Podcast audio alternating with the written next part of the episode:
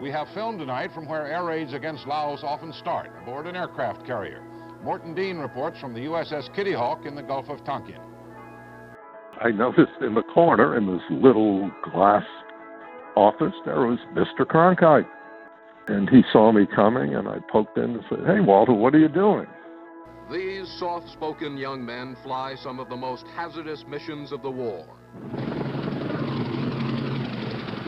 Are members of two medical evacuation teams known as dust off crews, assigned to Hawk Hill, a dusty, sun baked army post 350 miles north of Saigon.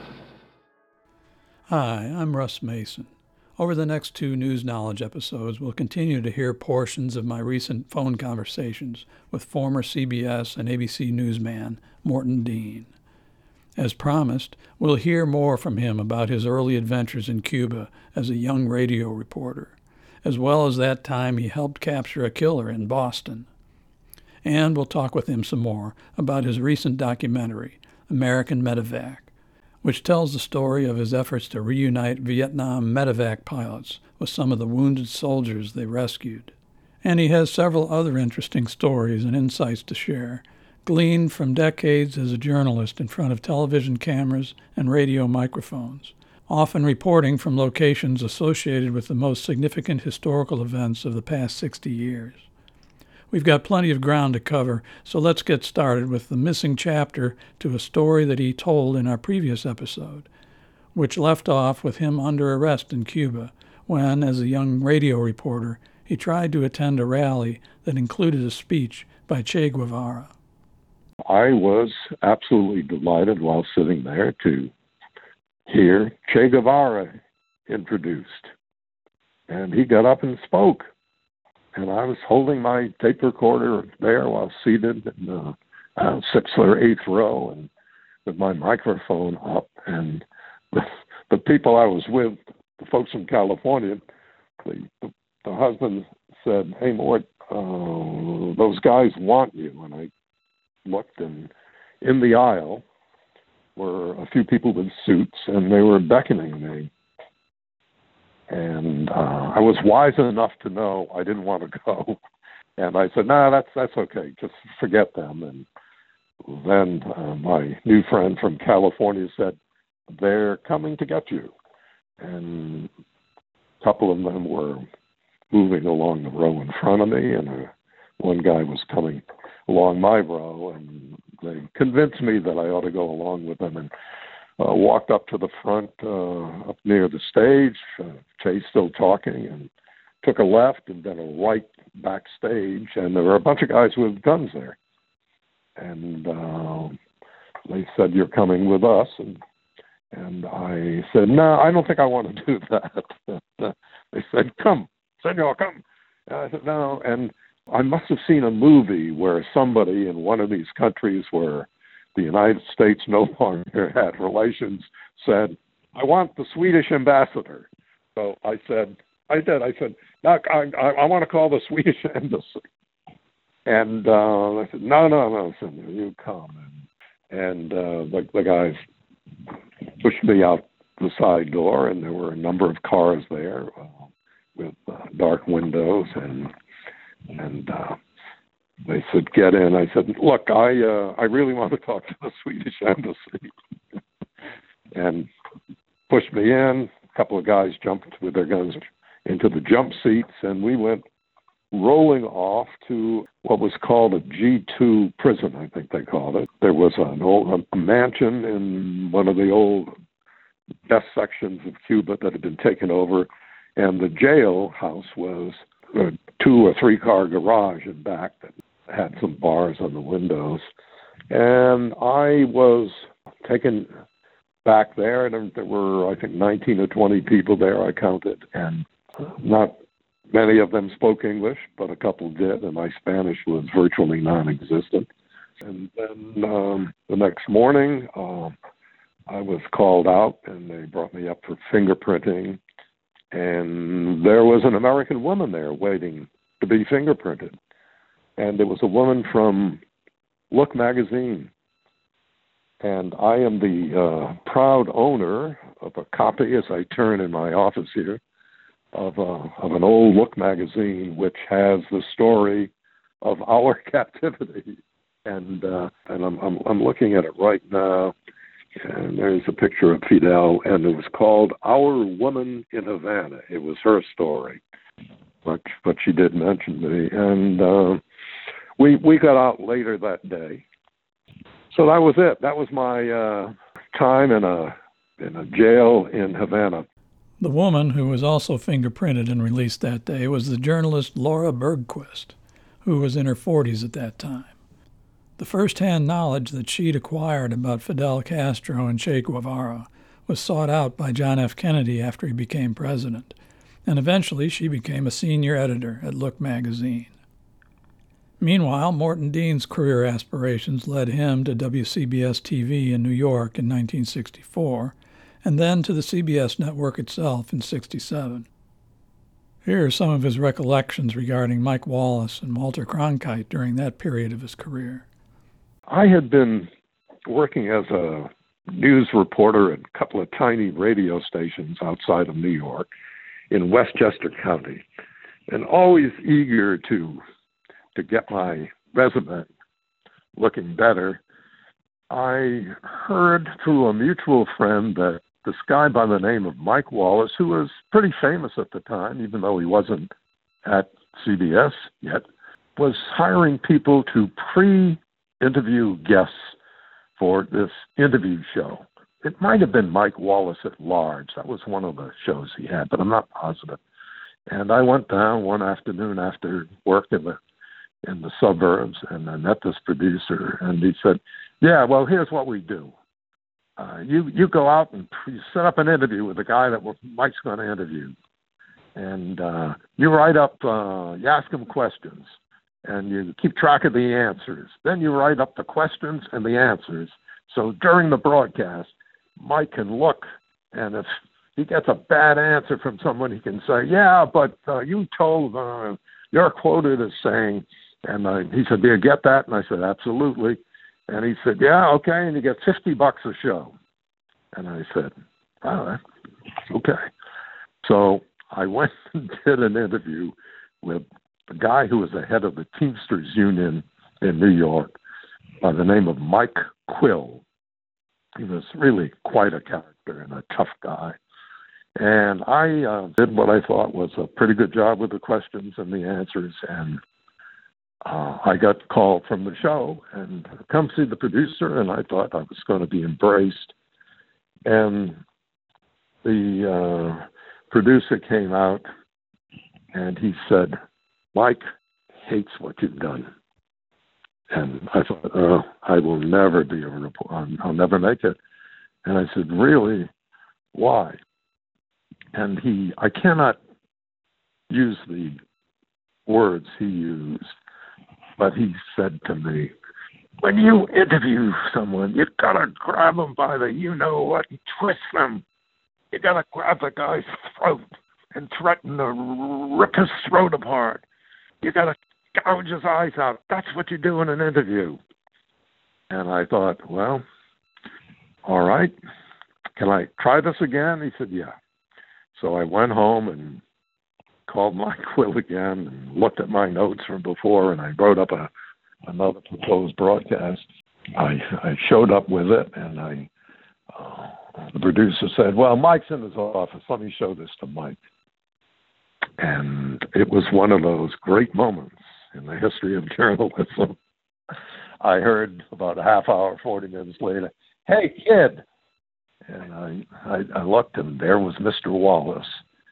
And he just gave me the A-OK sign, you know, with his thumb and finger and walked away. And I thought, oh, my career has been saved. And I remember Mike. Mike said one thing once uh, when I was about to head to Vietnam, and it was late in the war, and so many people had already been there and done some great reporting. And Mike said, uh, "Hey, so you're finally going to the war, huh?" And I said, "Yes, yeah, I am." I said, "But I, you know, worried. I mean, it's it's been years, and I'm worried about all the stories that have already been done." And and Mike said, "Kid, you can do any story every six months as long as you do it well. And I thought, that's it. Don't worry that you might have seen a story something like the one you're about to do. Just do it better. But he was uh he he was a you know a, a tough guy and but but uh I think a a great journalist. I mean, gee, he was the best. Yeah. Then how about Walter Cronkite, who I think many people still think of as sort of the Abraham Lincoln of broadcast journalism? Yeah, I I loved Walter Cronkite. I mean, he he was. I mean, he wasn't wasn't an easy guy about news stories. You know, he he he never and he never, to my knowledge, or never to me, made a demand that a story had to be written a certain way. Or, uh, that that wasn't who he was, and I knew that some of the senior correspondents and other anchor people had had differences with him, but you know that's the kind of competition that exists ev- everywhere. But he was always quite good to me. But the story I remember about Walter Cronkite, I was relatively new at the network. I had just moved up from from the, the, the local news stations, WCBS TV, and uh, I had just come in from covering a, a, a campaign somewhere, and it was uh, I don't know, probably ten thirty, eleven o'clock at night, and I walked out of the newsroom and into the area we used to call it the fishbowl, and that was where the Cronkite News uh, was broadcast. Very, very little room, you know, not uh, not uh, indicative at all of what you see now when you see news studios. And it was dark, and I was going to take a shortcut to go to the John. And uh, I noticed in the corner, in this little glass office, there was Mr. Cronkite. So I went over and and he saw me coming and I poked in and said, Hey Walter, what are you doing? And he had all this paperwork and notebooks on his small desk. And he said, Well, you know, we uh have got a primary coming up in, in a couple of days and and I'm just doing my homework. Uh, you know, I just I don't know enough. And I thought, this is wonderful. Here is the great Walter Cronkite doing his homework at 10:30 at night, all by himself, worried that he doesn't know enough about the story. Yeah. Good lesson. Hmm? Yeah, no kidding. Absolutely. Yeah. In February of 1968, not long after Morton Dean was hired by CBS, Walter Cronkite delivered his famous commentary on the Vietnam War. It is increasingly clear to this reporter that the only rational way out then will be to negotiate, not as victors, but as an honorable people who lived up to their pledge to defend democracy and did the best they could. This is Walter Cronkite. Good night. But in November, Richard Nixon was elected, and the war continued unabated into the early 70s, spreading as well into Laos and Cambodia. In our previous episode, we heard Dean talk about being pressured by his assignment editor to agree to go to Vietnam and in late December 1970, he finally arrived there to report on the war for CBS. Throughout our recent phone conversation, he shared several stories that highlighted some of the dilemmas he faced in deciding what to include or exclude from his reports over the years, including this one during his time in Vietnam. This has been on my mind a lot, and it's been many years. In Vietnam, Greg Cook and I, my cameraman, and Mr. An, my sound man, uh, we flew out, landed on an aircraft carrier, and visited an aircraft carrier in the Gulf of Tonkin. And I'd never landed on an aircraft carrier or taken off from one, so thought this was going to be great fun. And this ship, the pilots on this ship were engaged in going over into the skies over North Vietnam and and and, and attacking. So it, it was a pretty good pretty good story. And while we were being shown around the the carrier, we were brought into. Uh, I, I don't think they called it a TOC, but maybe they did a Tactical Operations Command. A lot of screens, a lot of speakers, a lot of people. And as we were standing there, there was a plaintive beep. Oh, I don't know, every 30 seconds, 20 seconds, I don't recall, but just a beep. And I, uh, I said, "What is that?" And the guy, one of the guys showing us around the carrier, was one of the uh, intelligence officers. He was, I guess, making sure that we didn't go anywhere we were not supposed to go. And he said, he said, oh, that's uh, a signal from a from a, a downed aircraft, from a downed pilot, American pilot. Really? And he said, yeah, yeah. Uh, it's it's been sounding for ever since the plane was lost, which was a, a day before or something like that, two days before. And he said we've tried to find it, but but we haven't uh, been able to to locate it, find the locator.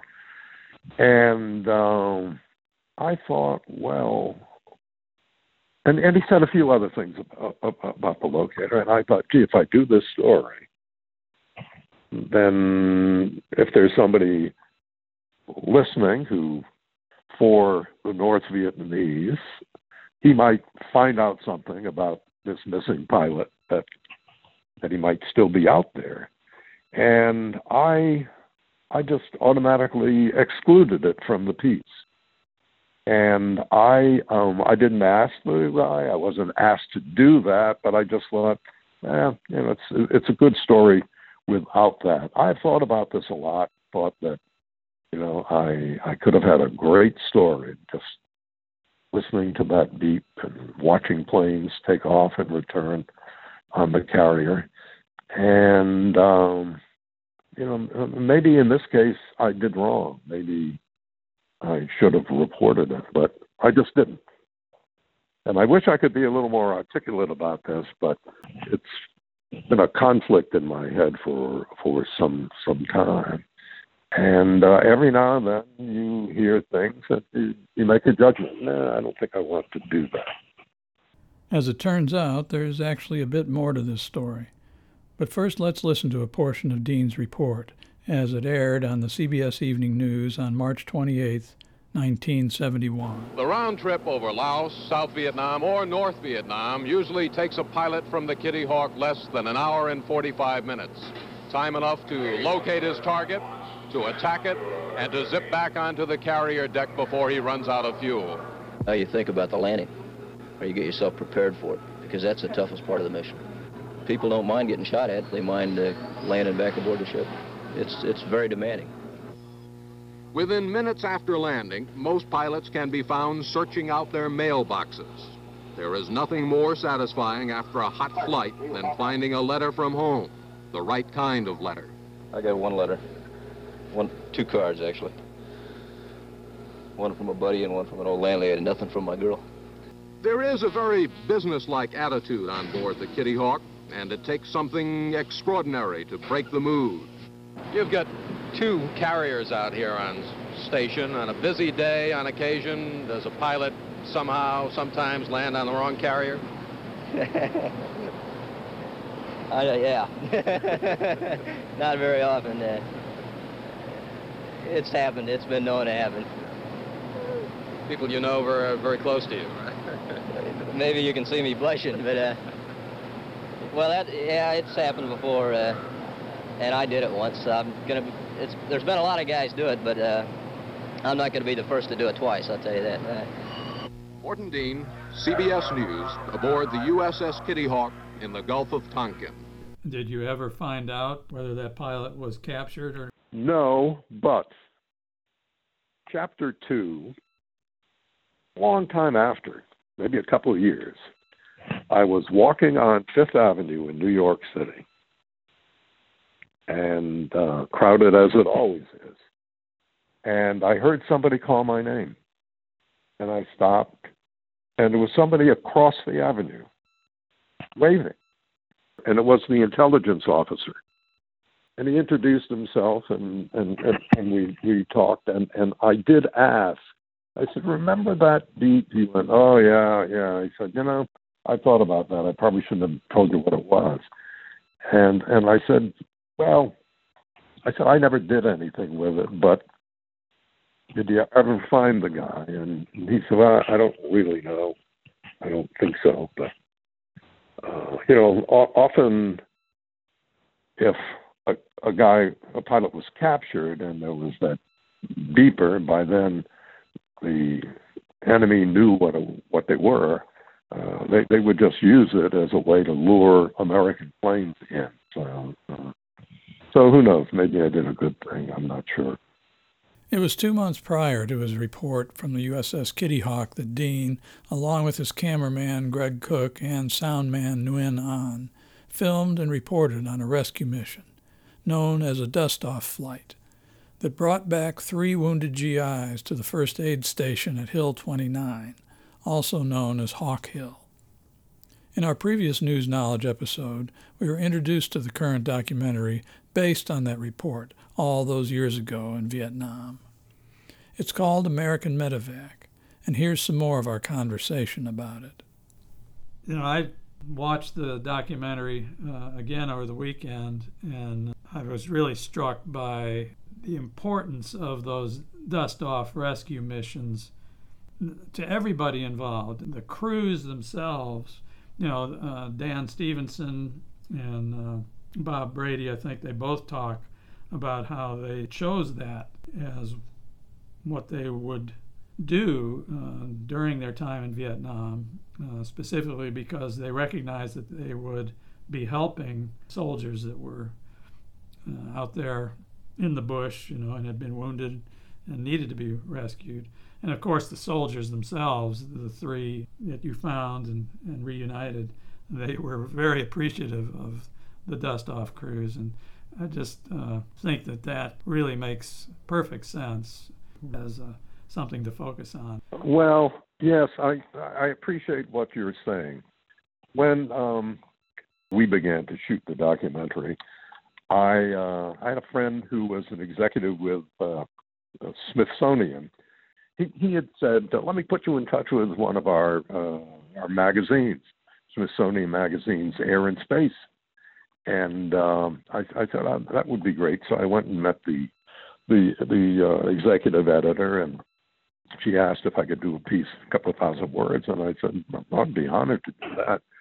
And I was at a meeting of this group called the uh, Vietnam War Commemoration Commission, which is uh, was created by President Obama.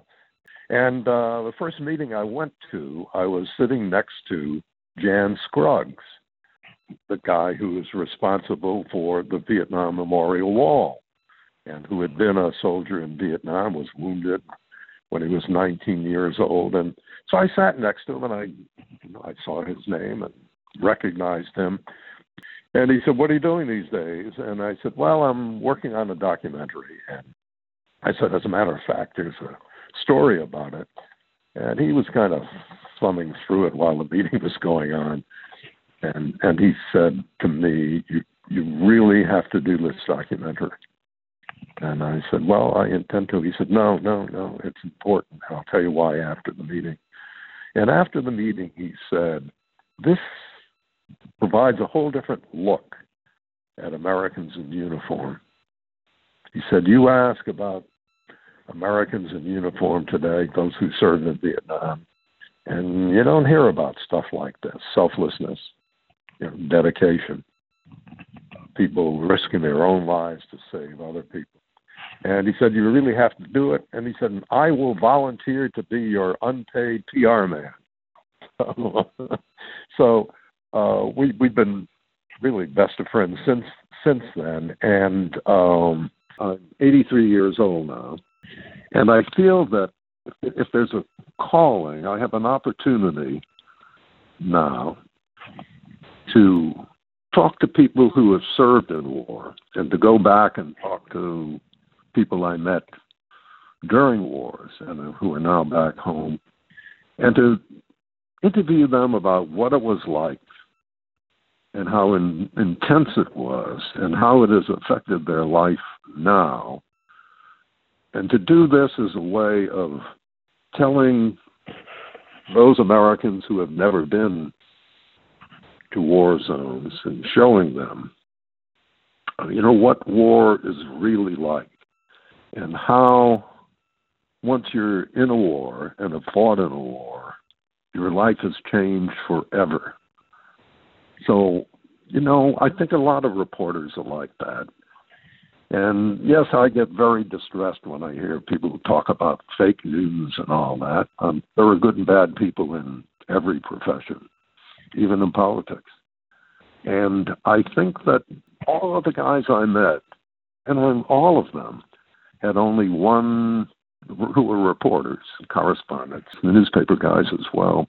They only had one job in the forefront of their minds, and that was going out and getting a story and telling the truth, what they saw, what they felt, what the people they interviewed uh, saw and, and, and, and felt.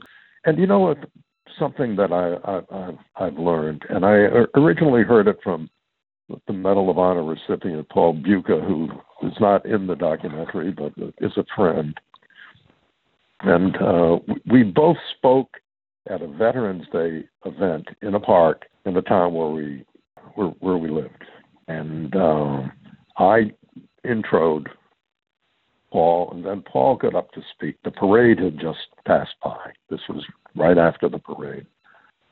And he said, I heard a lot of people watching the parade shout, Thank you, thank you, thank you. And he said, That's fine, but in, in a way, I don't think that does it. And he said, All we want to hear is you say, We love you. I mean, it was astounding. You know, a tough, smart guy saying that. And, uh, and he, he said, I, I mean that. When you see a veteran, somebody you know who, you know, he's got medals or she's got medals, uh, that's all you have to say. And I've thought about that a lot.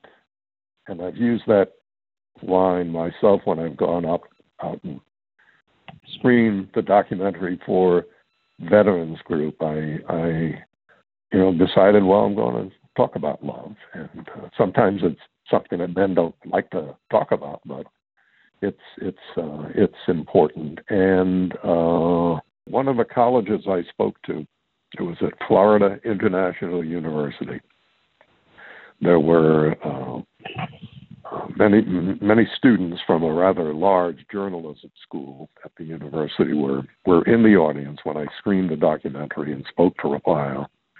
And I will never forget they were the best questions I've ever been asked about the documentary. The kids were great.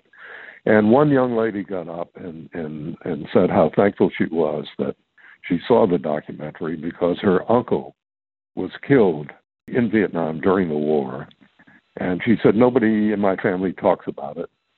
And I had no idea what he might have done in Vietnam. And she started crying in the midst of all of her her fellow students and, and, and said, Thank you.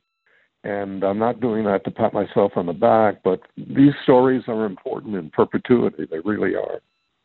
So, one of the great things about you and Vanderbilt and the other uh, folks there is you're you're creating something that will last forever and it will not only always be there for educators and authors and historians, but I, I hope more and more people will learn that it's there so that they can go find out more about their family members.